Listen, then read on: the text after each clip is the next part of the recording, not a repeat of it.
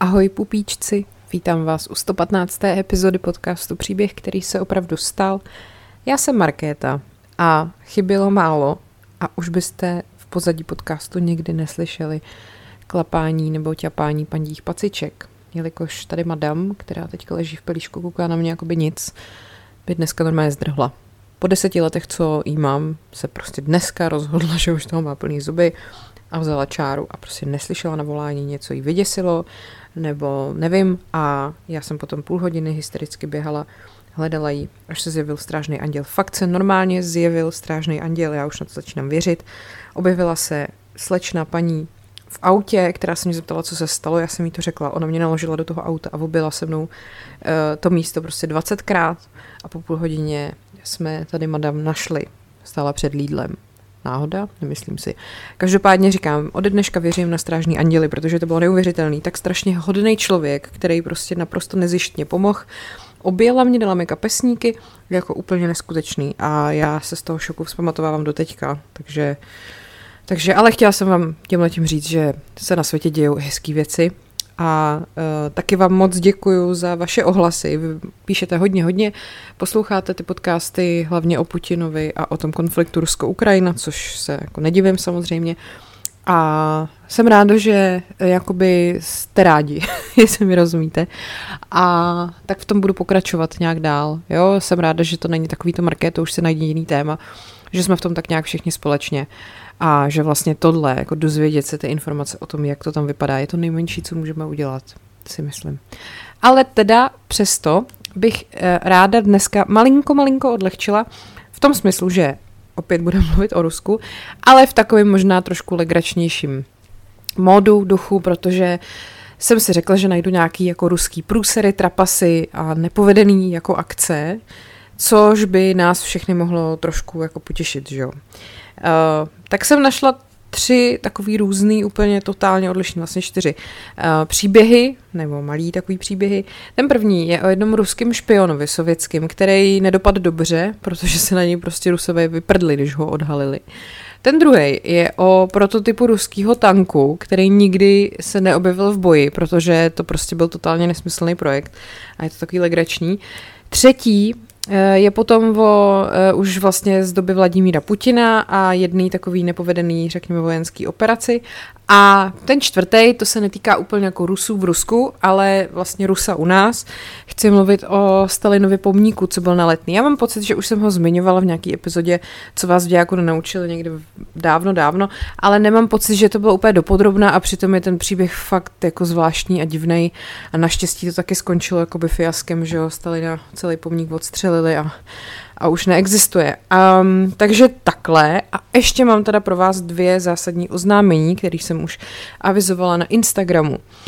První oznámení je, prosím vás, že z cyklu, co vás v jako nenaučili, vznikne kniha. Ono se to málo ví, ale já píšu i knížky a tak mi přišlo fajn, že bych tady tyhle ty dvě věci, jako je podcast a psaní, vlastně spojila v jednu a vzniknul z toho takový nápad napsat takovou, nechci říkat učebnici, jo, nejsem pedagog, ale něco, co nějak jako hezky, stručně, zajímavě schrnuje moderní dějiny naší země, řekněme od konce druhé světové války do převratu v roce 89. Měly by tam být i rozhovory s pamětníkama, měl by tam být i třeba popis toho, jak lidi v té době, v té dané době žili, nějaký příběhy z té doby samozřejmě. A ta knížka by měla vyjít, myslím, v září.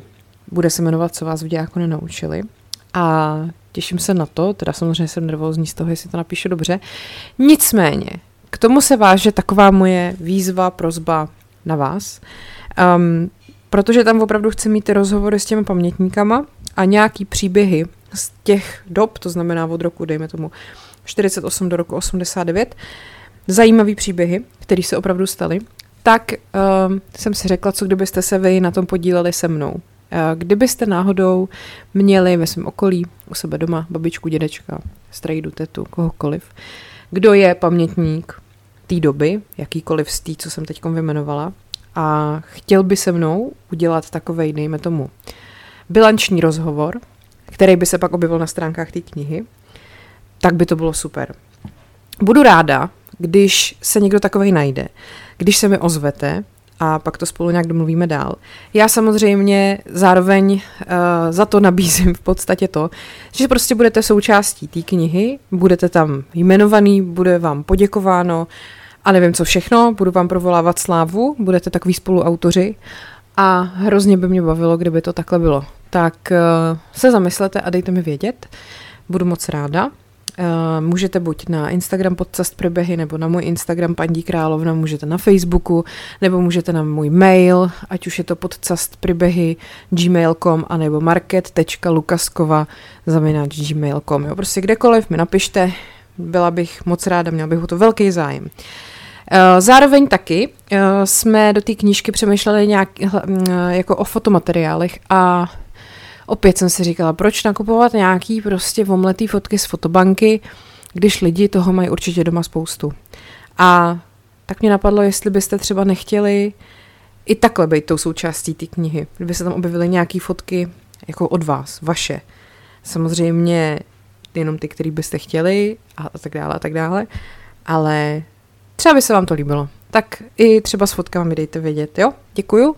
A druhý velký oznámení je, že teda chystám už definitivně oficiálně uh, vydávat bonusy podcastů na další platformě, kromě Hero Hero, tam budou dál, samozřejmě tam se nic nemění. A na té nové platformě, na který to budu vydávat, uh, se budou objevovat uh, i videorozhovory, což teda budu potom dávat i na Hero Hero. A celý bych to ráda odpálila 9. března, Eh, ještě vás budu k tomu informovat dál, protože se to bude pojít s jedním velkým, důležitým, zásadním rozhovorem s jedním velkým, důležitým člověkem.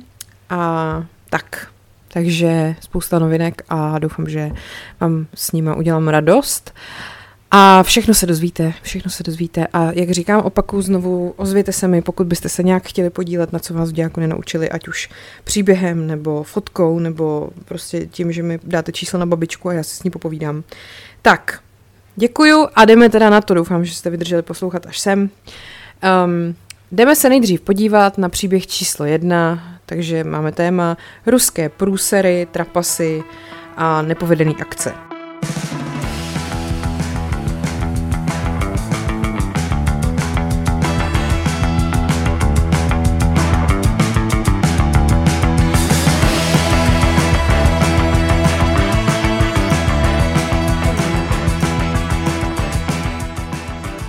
První příběh, který se opravdu stal, bude o sovětském špionovi, na kterého se Rusové vyprdli, když se jim přestal hodit. A to si myslím, že úplně skvěle definuje jejich povahu. A teď nemyslím samozřejmě všech Rusů, ale pojďme si říct, že když o tom, mluvím o tomhle, tak mluvím o Rusácích, ne o Rusech, jo? Jakoby rozumíte.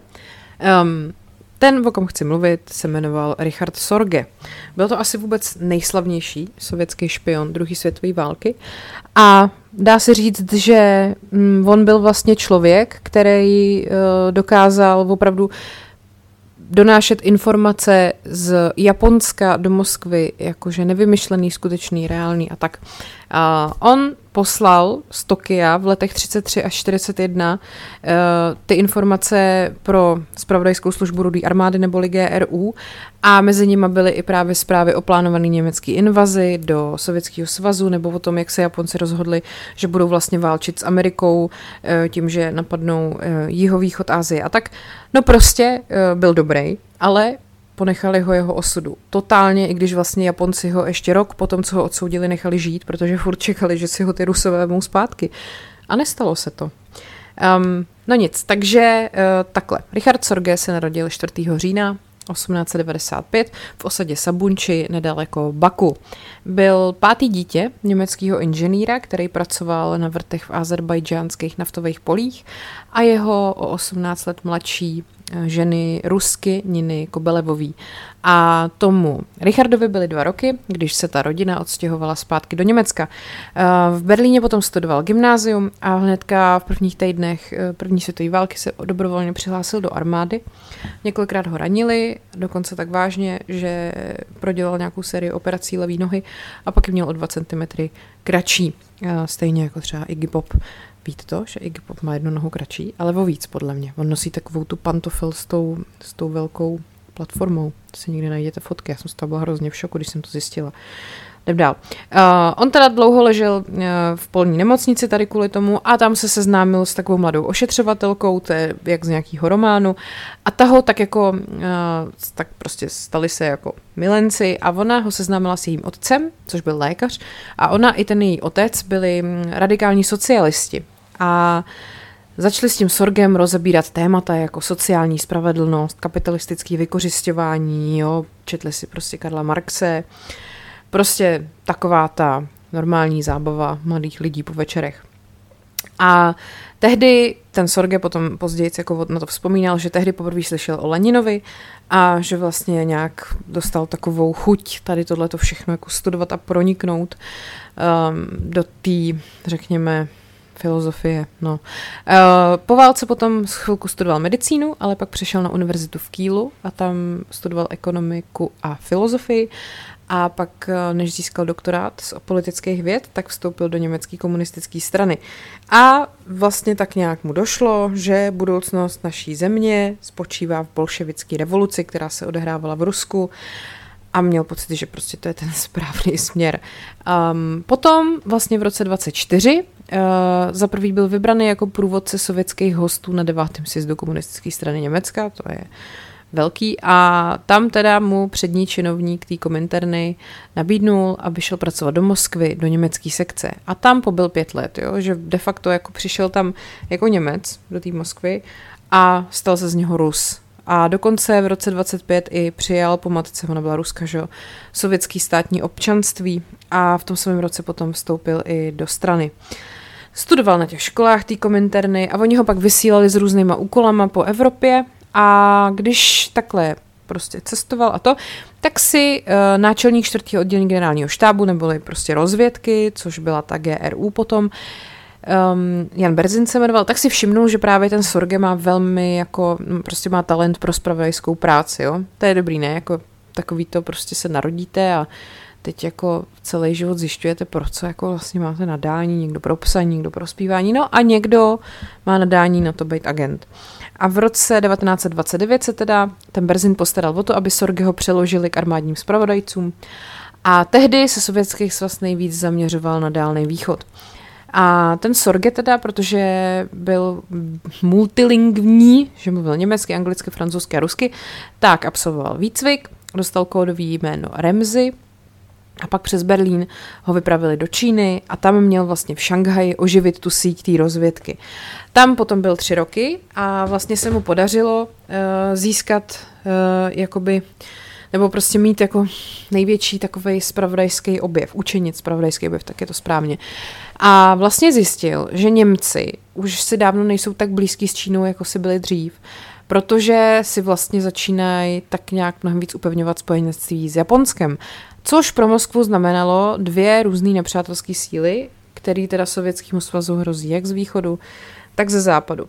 A tak ho zavolali zpátky do Moskvy a ten Berzin pro něj měl nový úkol. E, potřebujeme vědět prostě, co Japonsko plánuje a jestli nás napadne, takže nám to zjistíš. Takže Sorge se vydal do Tokia, nejdřív teda do Berlína, tam si opatřil takový ochranný krytí, dělal, že je novinář, protože tam prostě v Japonsku to všechno jako velmi prověřovali.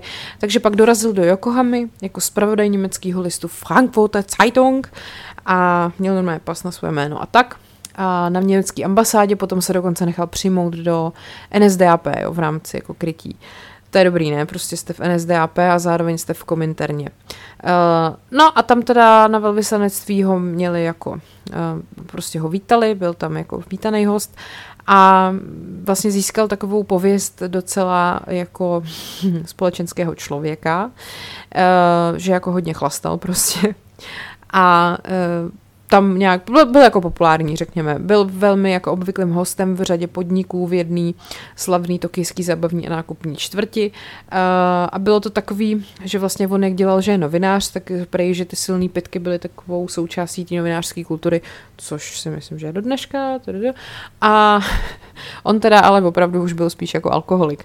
No, uh, nicméně mu to jako fungovalo a on dokázal využívat to, že měl rád ženy a byl takový právě jako, no prostě děvkař. V dubnu 34 uh, se stal uh, na německé ambasádě a uh, tím vojenským ataše plukovník Eugen Ott A ten vlastně byl pro toho Sorgeho takový nejlepší zdroj informací. Začali se hodně s ním jako kamarádit, on, ten Ot i jeho žena. Udělali z něj takového člena rodiny a to doslova, protože ta Otova žena s tím Sorgem začala spát. Nicméně plukovník na to přišel, hele, a nevadilo mu to, jo, že prej uh, sám propadl kouzlu Sorgeho osobnosti a nějak doufal, že romance brzy přejde, což se stalo a uh, přátelství obou mužů to prostě nijak jako nenarušilo. No a ten Sorge z něj vlastně dál jako čerpal informace. Potom v roce 35 odletěl do Moskvy a tam zjistil, že teda už to není taková Moskva, jako opouštěl, protože mezi tím, kdy on byl pryč, tam začaly takový ty stalinistické čistky, že vlastně to bylo prostě taková ta klasická bolševická paranoja, kdy uh, oni dojdou do fáze, kdy se začnou jako zabíjet mezi sebou, protože si myslí, že každý druhý je zrádce a nikdo nikomu nevěří a prostě tada. No takže ten Berzin, ten vlastně jeho objevitel už tam prostě dávno nebyl a dozvídal se vlastně o těch hororech, který se tam jako děli uh, během těch stalinských čistek a dá se říct, že v tu chvíli už jako byl rozhodnutý, že už nechce pracovat jako špion pro Sověty, že už toho má plný zuby, ale vlastně neviděl jinou možnost, co se svým životem jako dál dělat. No takže mu nezbývalo nic jiného, než se vrátit zpátky uh, do toho Japonska a bohužel taky, jako on se bál prostě, že to dlouho nepřežije.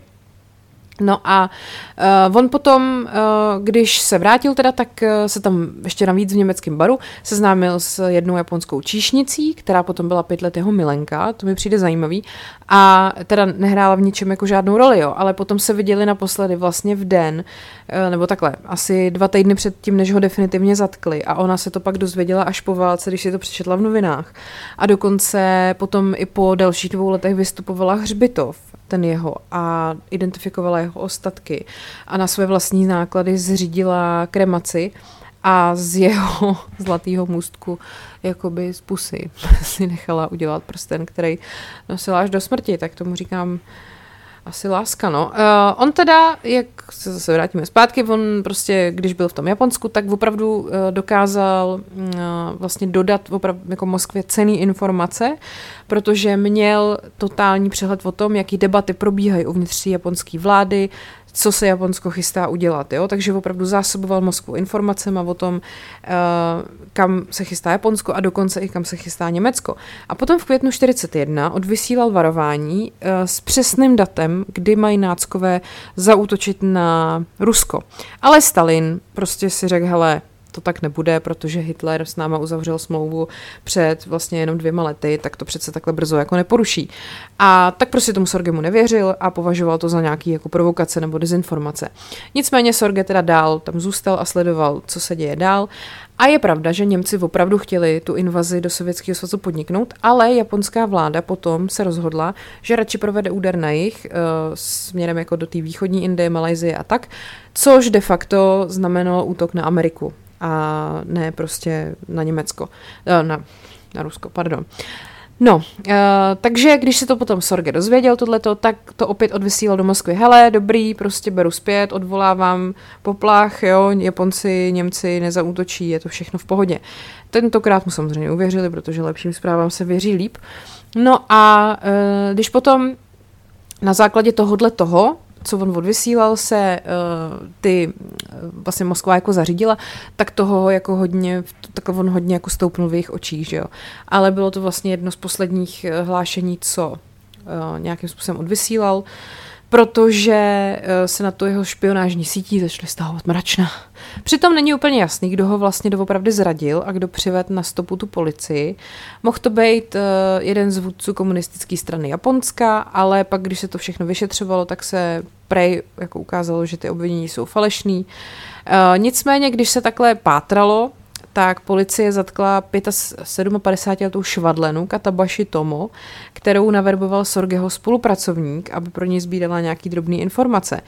A ta prej byla členkou komunistické strany USA a ještě se tam jako mezi tím skamarádila prostě s nějakým malířem a potom, eh, když ji vyslýchali, tak ona řekla to jméno toho malíře a ten vlastně je doved k tomu Sorgemu a oni je pak všechny zatkli, tam prostě všichni jsou dvojitý, trojitý agenti a jako nikdo se v tom nevyzná. Nicméně vlastně, když potom teda toho Sorgeho zatkli, tak on jim začal tvrdit, eh, že je nacista, jo, že hele, ty vole, jsem v NSDAP, prostě jsem uh, z Německa a trvám na tom, abyste i hned zavolali velvyslance Ota, to je ten, co mu prcel tu ženu, pardon. A oni mu prostě pořád jako do, dokola říkali, ne, jako komunista nemůžete být nacista. A že ty jeho podřízený prostě se přiznali k té špionáži a že prostě našli strojopisy, kódový archy, rádiový zařízení, jo, blbý prostě. No a on teda potom po týdnu uh, požádal o tušku papír a napsal se mezinárodní komunista od roku 1925 a pak začal odpovídat na všechny otázky. Uh, blbý bylo, že on místo, aby prostě řekl, že byl jako mm, špion rudý armády, tak vlastně za sebe dělal jakože komunistu, jako člena té kominterny, což bylo vlastně pro něj horší, protože Japonsko tohle to bralo, jakože to je člověk, který přišel prostě uh, svrhnout kapitalismus a změnit Japonsko na komunistický stát. Jo, přitom jako, je to divný říct, ale kdyby byl jenom jako v úzovkách špion, tak by to jako měl mnohem lepší. Uh, když potom on teda konečně si uvědomil, že udělal chybu a začal prostě prohlašovat, že jenom patří, jenom patří ke spravodajské službě rudý armády, tak už bylo pozdě, uh, protože prostě soud už byl rozhodlej. A při procesu 29. září 43 Uh, teda sice se řeklo, že on tu komentarnu v roce 29 opustil, ale uh, pak hold on sice něco namítal prostě při závěrečné řeči a že nechtěl rozšiřovat komunismus ani začít komunistickou revoluci, ale smůla, Jo, oni prostě už jako se nenechali přesvědčit. No a zároveň tady to ho vlastně stálo jako podporu těch Sovětů, protože jim tohle vlastně umožnilo, tahle ta šaškárna s tím, že on je špion komentarny, tak oni se ho prostě zřekli. Jim se líbila ta fikce, že vlastně Sovětský svaz tak nějak tvrdil, že Kominterna je organizace mimo kontrolu Sovětského svazu, tudíž oni vlastně nemůžou agenta Kominterny uznávat za jednoho ze svých, jo a tak se prostě na něj úplně vyprdli. Přitom prostě on jim dodával celou dobu, že jo, fakt jako důležitý zásadní informace jako špion a oni se na něj prostě vykašlali. Takže nechali ho radši popravit, než aby pak měli nějakýho jakože obtížného svědka po válce. A tak on prostě navíc vlastně de facto zaplatil za ten svůj blízký vztah s tím Berzinem, protože uh, toho Berzina už zlikvidovali dávno a on už ten Sorge potom pro ně prostě neměl žádnou jinou cenu. Ani dokonce tu, aby ho vyměnili třeba za nějakého jiného vězně. A uh, takže oni ho prostě opustili. A potom teda uh, ho až za dalších 20 let prohlásili hrdinou, jo, uh, Sověti. Inspiroval je k tomu francouzský životopisný film o tom Sorgem, který se promítal v Kremlu. A Nikita Chruščov prostě chtěl vědět, jestli tady to všechno je pravda. A když mu to prostě ta rozvědka potvrdila, tak uh, Chruščov se jako naštval a řekl, proč jste z něho neudělali hrdinu. No a tak potom Moskevská pravda, a co se píše v pravdě je pravda, napsal oslavný článek, ve kterém Sorge byl charakterizovaný jako ten, který varoval před německými přípravami na invazi do Sovětského svazu, ale Stalin těmto ani jiným zprávám nevěnoval pozornost, což teda asi vlastně de facto pravda byla. No a pak mu teda, to už zase trošku si zapřeháněli, 6. listopadu 64 mu udělali titul hrdiny SSSR in memoriam a stal se potom takovým tím předmětem toho socialistického hrdinského kultu, pojmenovali po něm školy, ulice, vstyčili sochu a vydali známky, prostě všechno. Uh, a eh, vlastně zajímavý bylo, že dokonce i japonský ministr zahraničí v roce 44 jako chtěl se pokusit, aby sovětská vláda změnila postoj a toho Sorgeho si vzali. Při recepci na sovětském vyslanectví na počest výročí bolševické revoluce tady ten Shigemitsu Mamoru nadhodil otázku ohledně té popravy a e, prej ho odmítli a vyslanec Ruska na to řekl, že si o problému Sorge nepřeje diskutovat. Takže takhle se chovají rusové, pardon, rusáci i ke svým vlastním, jo? Nebo byste věděli. A je to teda fail a příběh, který se stal který se opravdu stal, číslo jedna. Druhý příběh, který se opravdu stal, je takový kratší a je o tanku. O tanku, který se jmenoval Car. Je to, vlastně byl to zřejmě jako první pokus Ruska ukázat svoji velkou sílu prostřednictvím tanku, pokud se teda vůbec ta věc dá označit za tank, já vám to dám na Instagram, sami uvidíte. V roce 1912 totiž v Evropě panovalo velký napětí mezi různýma národama a bylo vlastně potřeba vytvořit nějakou obávanou zbraň, která by zastrašila budoucí nepřátele, jo? A s blížícím se rokem 1913 se pak to napětí mezi těma hlavníma národama tehdejší Evropy, jakože Francie, Britský imperium, Německo, Ruský imperium, docela vyostřilo. No a tak bylo na čase připravit se na další válku. Tenkrát jsme jí říkali Velká válka, neboli první světová válka teda. No a ta myšlenka toho tanku, super tanku, spočívala v tom, že měl dokázat překonat jakýkoliv typ terénu, dokonce jezera, řeky, prostě, takže by ho nezastavilo nic, dokonce ani miny, eh, který prostě by jako ty ocelový kola toho tanku úplně prostě zadupaly do země, rozumíte?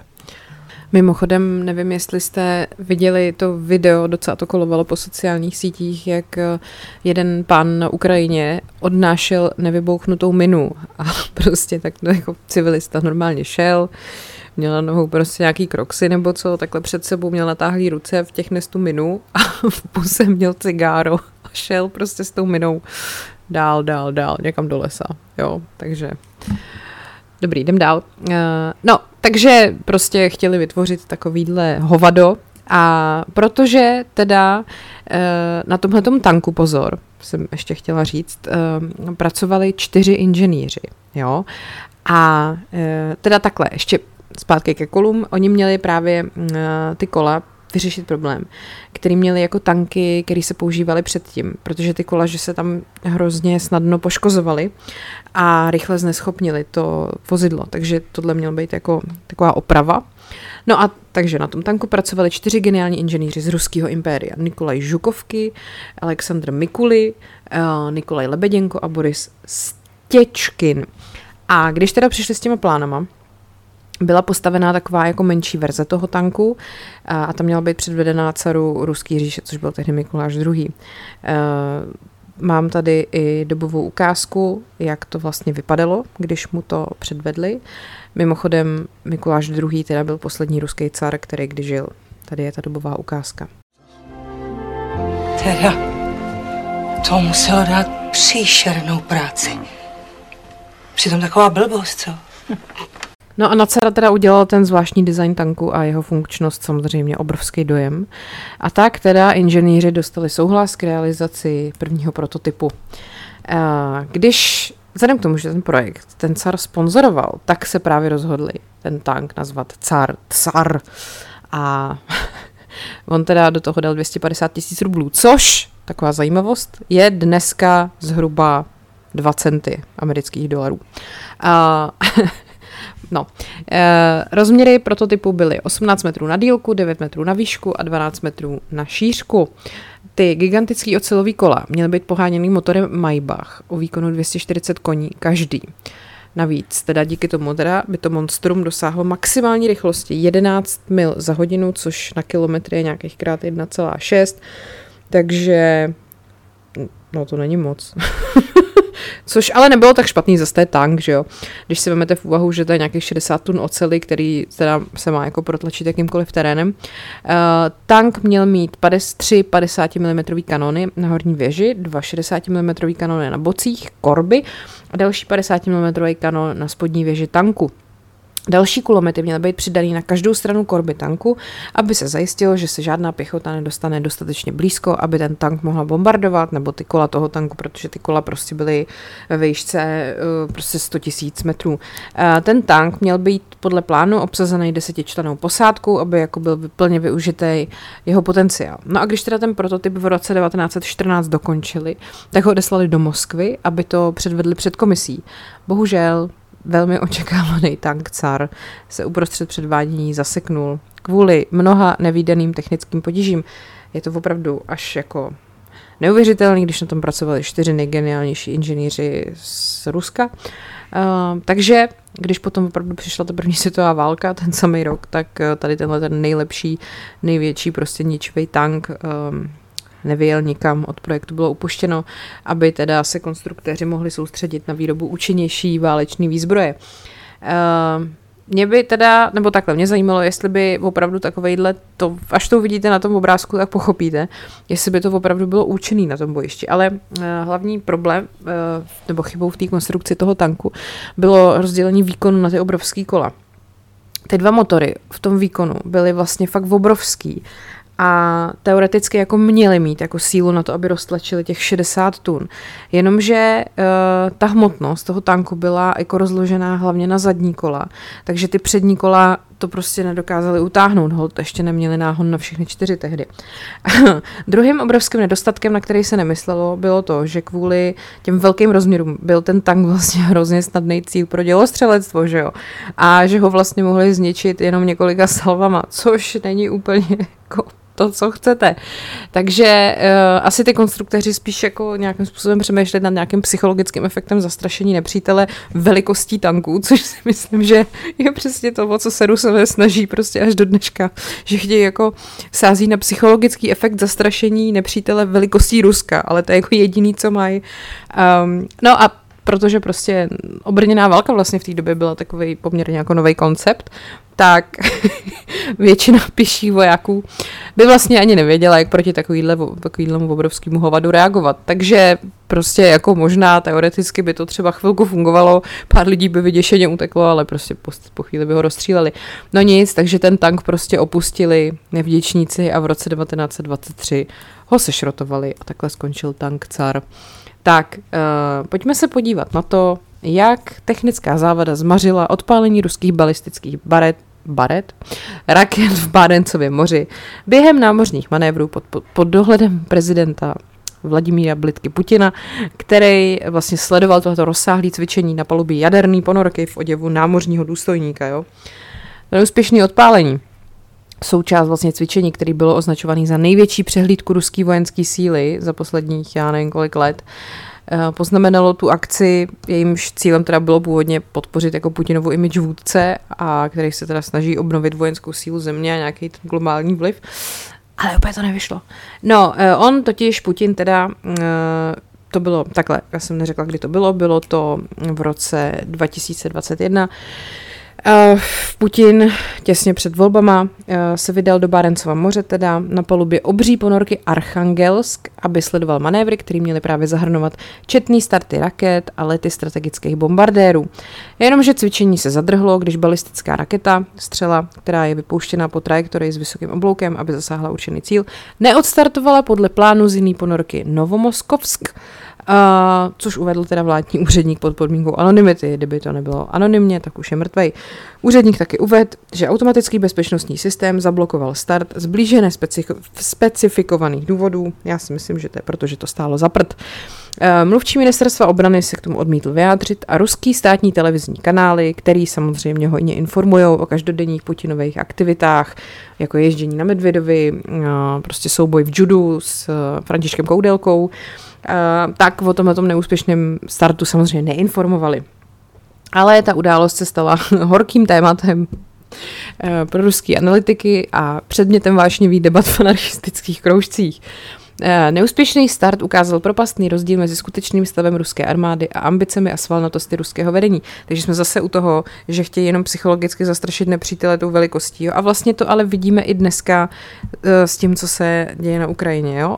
Vemte si, jak o, o kolik větší je Rusko než Ukrajina, jo? o kolik víc prostě všeho mají a stejně jim to vůbec nejde tak, jak si představovali, protože prostě to stojí za prd. Uh, tak, kapitán ve výslužbě Igor Kurdin, který na začátku 90. let sloužil jako kapitán lodi Novomoskovsk, uvedl, že selhání mohl způsobit technický problém nebo chyba posádky. Je velmi nepříjemné, že se to stalo před očima vrchního velitele, uvedl Kurdin, který nebyl svědkem cvičení. Jsem si jistý, že posádka se za takových okolností připravovala na start velmi důkladně. Já si myslím, že ty lidi neměli daleko k tomu, aby se prostě okamžitě sami dobrovolně vrhli do moře když se tady to stalo, že jo, viděl to přímo Putin. Agentury Interfax a TAS uvedly, že Novomoskovsk měl podle plánu vypustit dvě rakety po sobě na cvičný cíl na poloostrově Kamčatka na ruském dálném východě. To je vlastně úplně až jako ještě za Čínou, že jo, před Japonskem. No a citovali nejmenovaného důstojníka Severní flotily, který uvedl, že satelitní signál zablokoval odpálení střely. Ne. A internetový spravodajský portál Gazeta Ru Uvedl, že raketa utrpěla poruchu motoru a rozpadla se i hned po startu. To je nám moc líto. A navzdory dřívějším oficiálním prohlášením o plánovaném startu se později v televizi NTV objevil šéf ruského námořnictva, admirál Vladimír Kurojdov a ten trval na tom, že námořnictvo plánovalo pouze imitaci toho startu, takže ty starty ve skutečnosti proběhly úspěšně. Mě to tak baví tohleto. Jak oni si to vždycky prostě dokážou nějak úplně debilně obhájit. A kdyby se nepoved ani ten start, tak on prostě tam řekne, že to je úplně v pohodě, protože námořnictvo ve skutečnosti plánovalo tam jenom jako bejt a imitovat, že budou imitovat start. A kdyby se nepovedlo ani to, tak on řekne, že námořníci tam ani neplánovali být, že to měla být prostě přehlídka bez námořníků a bez střel a bez techniky, že se tam prostě měl jenom Putin podívat na to, jak vypadá moře. No nic, uh, Putin potom se takhle ještě se vrátíme zpátky, jo, představte si toho Putina, jak prostě se nalodil na ten Archangelsk a oblíknul si ten oděv toho námořního důstojníka, měl ten bílej šátek a ty rukavice, pod tím měl určitě taky judistický oblek. A prohlídnul si loď, teď diskutoval s těmi nejvyššími představitelemi o tom plánu cvičení, jo, povečeřil s posádkou, určitě prostě večeřil granáty, ty vole, nebo, nevodištěný. A uh, Putin rád hraje tyto vojenské hry a obléká si uniformy. Byla to součást předvolební kampaně pouze pokus získat hlasy vojáků a nacionalistů. No, um, on už takhle třeba navštívil jaderní, jaderní, jadernou ponorku Severní flotily v dubnu 2000, což bylo jen čtyři měsíce před potopením jaderní ponorky Kursk v Bárencově moři, o který jsem už mluvila, dala jsem to do bonusu a pak jsem to posléze zveřejnila i uh, tady normálně. No a před té katastrofy, jak víme, umřelo všech 118 lidí na palubě, takže ta prestiž toho ruského námořnictva velmi utrpěla. A uh, ten Putin potom uh, se vlastně vydal na severní odpalovací rampu Plesek. Tam měl sledovat start mezikontinentální balistické rakety Topol, což no, jdem dál. Eh, a cvičení, které potom právě začaly koncem ledna 2021, vyvrcholily v to úterý eh, tady touhletou báječnou operací, kdy těch 13 lodí severní flotily a 7 jaderných ponorek, včetně toho Archangelsku, vyplulo na moře a podle televize první kanál nacvičovalo odpaly rakety protivzdušné obrany. Dokonce se toho cvičení zúčastnilo taky několik strategických bombardérů, který zkušebně odpálili řízený střely, což celý vůbec prostě nezní jako nějaký trénink, ty vole, jo, jdem dál. Ruská armáda potom odmítla zprávy médií, že cvičení velmi silně připomínají simulace totální jaderné války se spojenými státy z dob Sovětského svazu a uvedla, že manévry nejsou namířeny proti žádné konkrétní zemi. Armáda zároveň uvedla, že cvičení odráží obavy Moskvy z amerických plánů na vývoj nových typů jaderných zbraní. Neřekla, kdy cvičení skončí. Takže tady uh, máme všichni krásný příklad toho, jak to v ruské armádě funguje. A máme tady poslední příběh, který se opravdu stal. A to je právě konec pád uh, Stalinova pomníku na Pražský letný. Jo, takže si řekneme, jak to celý vlastně bylo. V roce 1949 slavil Josef Stalin 70. narozeniny a v Československu se při té příležitosti konala řada akcí. Jo, vydali se speciální poštovní známky, pamětní mince a publikace a z celé země prostě přicházely stovky darů pro diktátora. A na závěr roku potom bylo naplánované zahájení výstavby jeho pomníku. Velmi dlouho, ale trvalo jako dohadování, kde vlastně pomník bude a tudíž potom i ta soutěž na tu podobu toho pomníku byla vyhlášená dost pozdě, až na podzim. A navíc ani nebylo určené to přesné místo. V zadání se říkalo, že to má stát někde na okraji Letný, někde mezi Čechovým, někde prostě u Čechova mostu, směrem jako k centru města. Sešlo se hodně návrhů, a sochaři ale si většinou se vesměs ani netroufali se jako nepřihlásit. Té soutěžní komisi se nakonec nejvíc líbil návrh na opravdu monumentální sousoší od sochaře Otakara Švece.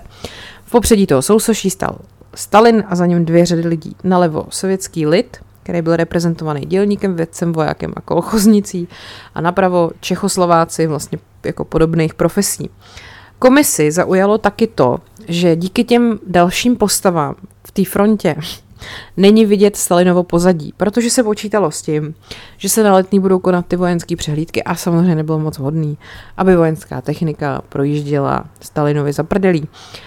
A proč vlastně taky ten Švec vyhrál, byl totiž jediný, kdo navrhnul jako sousoší. Že to byla jako skupinová socha a tím se odlišoval. On k výrobě navrhnul žulu, ta je sice odolná, ale těžko se opracovává a to bylo taky jedním z důvodů, proč se ty termíny prodlužovaly. Na tom Stalinově pomníku pak pracovalo přes 400 lidí. Jedním z nich byl třeba i známý protektorátní herec Raul Schránil, to si určitě pamatujete, byl takový ten, takový ten hezký, takový ten hezký, jak byl Oldřich Nový, jakože dobrý, ale pak byl ten hezký, tak to je Raul Schránil. A teda stálo to i jako několik lidských životů, jo, tady ten, ta výroba toho pomníku. No a nakonec, teda dokonce kvůli té stavbě se uvažovalo, že se zbourá Petřínská rozhledna. Naštěstí teda uh, se to jako nestalo. A úplně původně to chtěli, eh, ty základní kameny postavili asi o 300 metrů blíž uh, směrem jako k Hanavskému pavilonu na Letný. Ale to nakonec nevyhovovalo geologicky a taky od tamtud nebylo pořádně vidět. Takže se nakonec rozhodlo o té takzvané jako ose Čechova mostu a ty slavnostně uložené kameny pak prostě potají převezli jinam. A nicméně po tomto pompézní odhalení finální podoby toho pomníku poznamenaly dvě velmi jako nepříjemné události. Za prvý teda to, že eh, k tomu, eh, k té výrobě byl vybraný travertin ze slovenský spiše, jenomže se po několika měsících ukázalo, že v příslušném lomu není tolik kamene, aby to stačilo na 15 metrů vysoký a 22 metrů dlouhý objekt.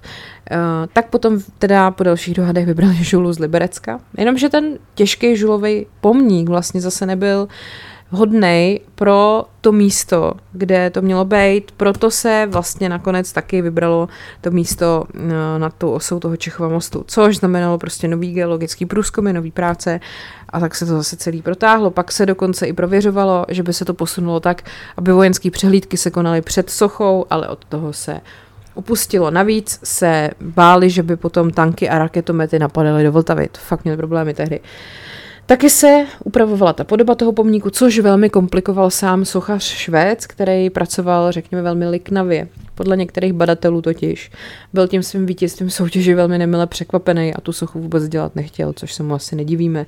No a navíc teda uh, on potom dokonce spáchal sebevraždu 4. dubna 1955, 26 dní před odhalením toho pomníku. A ta jeho mrtvola se našla až za dalších 50 dní Eh, takže celých těch 50 dní v jeho bytě, on se utrávil plynem, tak ten plyn běžel a drobnýma škvírama v okně unikal ven a to jeho tělo prý bylo úplně zčernalý. Uh, repliku, která to zmiňuje, jsem nakonec škrtnul, uh, říká režisér a autor scénáře filmu, který o tomhle tomu vzniknul v rozhovoru pro radiožurnál. Čekal jsem horu dopisů s dotazy, jak je možné, že 50 dní unikal plyn a nikdo si toho nevšiml. No, to já teda taky nechápu. Uh, 22. prosince teda, teda pardon, zpět, zpět, um, no, takže všechno to mělo furt nějaký jako zádrhely, jo. Samozřejmě, že krom problému s materiálem se taky projevoval, nebo prostě byl problém, že byl nedostatek pracovníků, všechno se prostě táhlo. Takže zatímco třeba v Budapešti, kde začali se Stalinovou sochou ve stejný rok, už v roce 52 odhalovali, tak v Československu teprve kopali základy a to prostě není dobrý. A přitom už v té době na to prostě za to utratili několik milionů. Uh, No a, a veřejnost si teda z toho pomníku samozřejmě potom dělala srandu, když byl odhalený na 1. máje 1955. Lidi tomu říkali tlačenice nebo fronta na maso. No a korunu tomu všemu pak nasadil Stalinův nástupce Chruščov, který v roce 1956 Stalina a jeho zločiny odsoudil.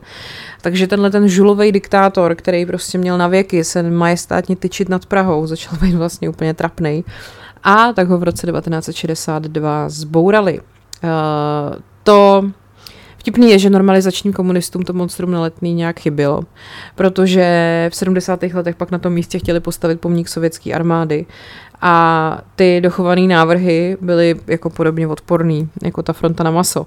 E, o to zbourání toho pomníku se teda začalo uvažovat už v tom roce 1956, čili ani ne rok po jeho dokončení. A potom rozhodující, rozhodující příkaz k té demolici přišel z Moskvy v roce 61.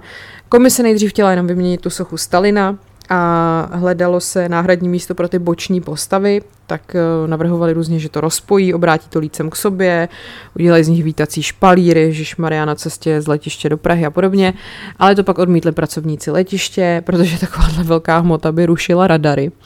Sochař Olbram Zoubek vzpomínal, že neúspěchem skončil i záměrně nerealizovaný návrh umístit reliefy mimo Prahu, konkrétně na úpatí Vysokých Tater. Nakonec se ukázalo, že odstranit ten postavu toho samotného Stalina stejně soudruzi prostě neumějí. Ty jsme prostě mohli mít takový náš Mount Rushmore, jako československý. Um, no a nešlo prostě, Stalin nešel odsekat, nešel čistě odstřelit, jo. Takže protože na to je třeba tak, takzvaný kyslíkový kopí, ale to mělo tehdy jenom západní Německo a tak samozřejmě nebudeme říkat západnímu Německu, ať nám půjčí kyslíkový kopí, aby jsme odstřelili Stalina. No a v létě teda 62 nakonec prostě padlo definitivní rozhodnutí ten pomník odstřelit tajně třemi explozemi, což teda bych vám chtěla říct, že když se snažíte v centru Prahy udělat tajně tři exploze, tak to úplně jako nefunguje. Uh, nicméně, než došlo k těm odstřelům, tak se musela odstranit Stalinova hlava. Musela se ručně rozbít a kusy potom speciálním výtahem spustit dolů. Nesměly se házet. A potom teda došlo k těm třem tajným odstřelům. První byl v říjnu, druhý dva v listopadu 62. Nikdo to nesměl dokumentovat, ale přesto se jako ví, jak to zhruba probíhalo. Uh, kolem toho pomníku se postavilo lešení, do boků se navrtaly otvory až do hloubky 50 cm a do nich se dal dynamit. Na lešení se pak přidělali kusy dřeva a celý se to zabalilo do železné sítě. A pak se teda dochovalo, vyrojilo spousta legend o dochovaných úlomcích Stalina. Polský novinář Marius uh, Ščigel v knižce Gotland píše o knoflíku ze Stalinova kabátu, který byl velký jako bochník chleba. Jiná historka popisuje, že Stalinova bota zdemolovala prognostický ústav. Sám režisér toho filmu, jak jsem o něm mluvila, on se jmenoval Monstrum ten film, Viktor Polesný si myslí, že právě bota se někde dochovala. Slouží prý dnes jako lavička. Dochované e, taky třeba se říká, že existuje dochovaný Stalinovo ucho. E, to taková historka k tomu vyprávěl to tomu režisérovi Polesnímu Jaromír Hanzlík. Stejnou historku zmiňuje i Rudolf Zeiner, v knižní předloze Žulový Stalin uh, osudy pomníku a jeho autora. A mezi lidma se tradovalo, že ten Stalinův nos třeba posloužil někomu na náhrobek.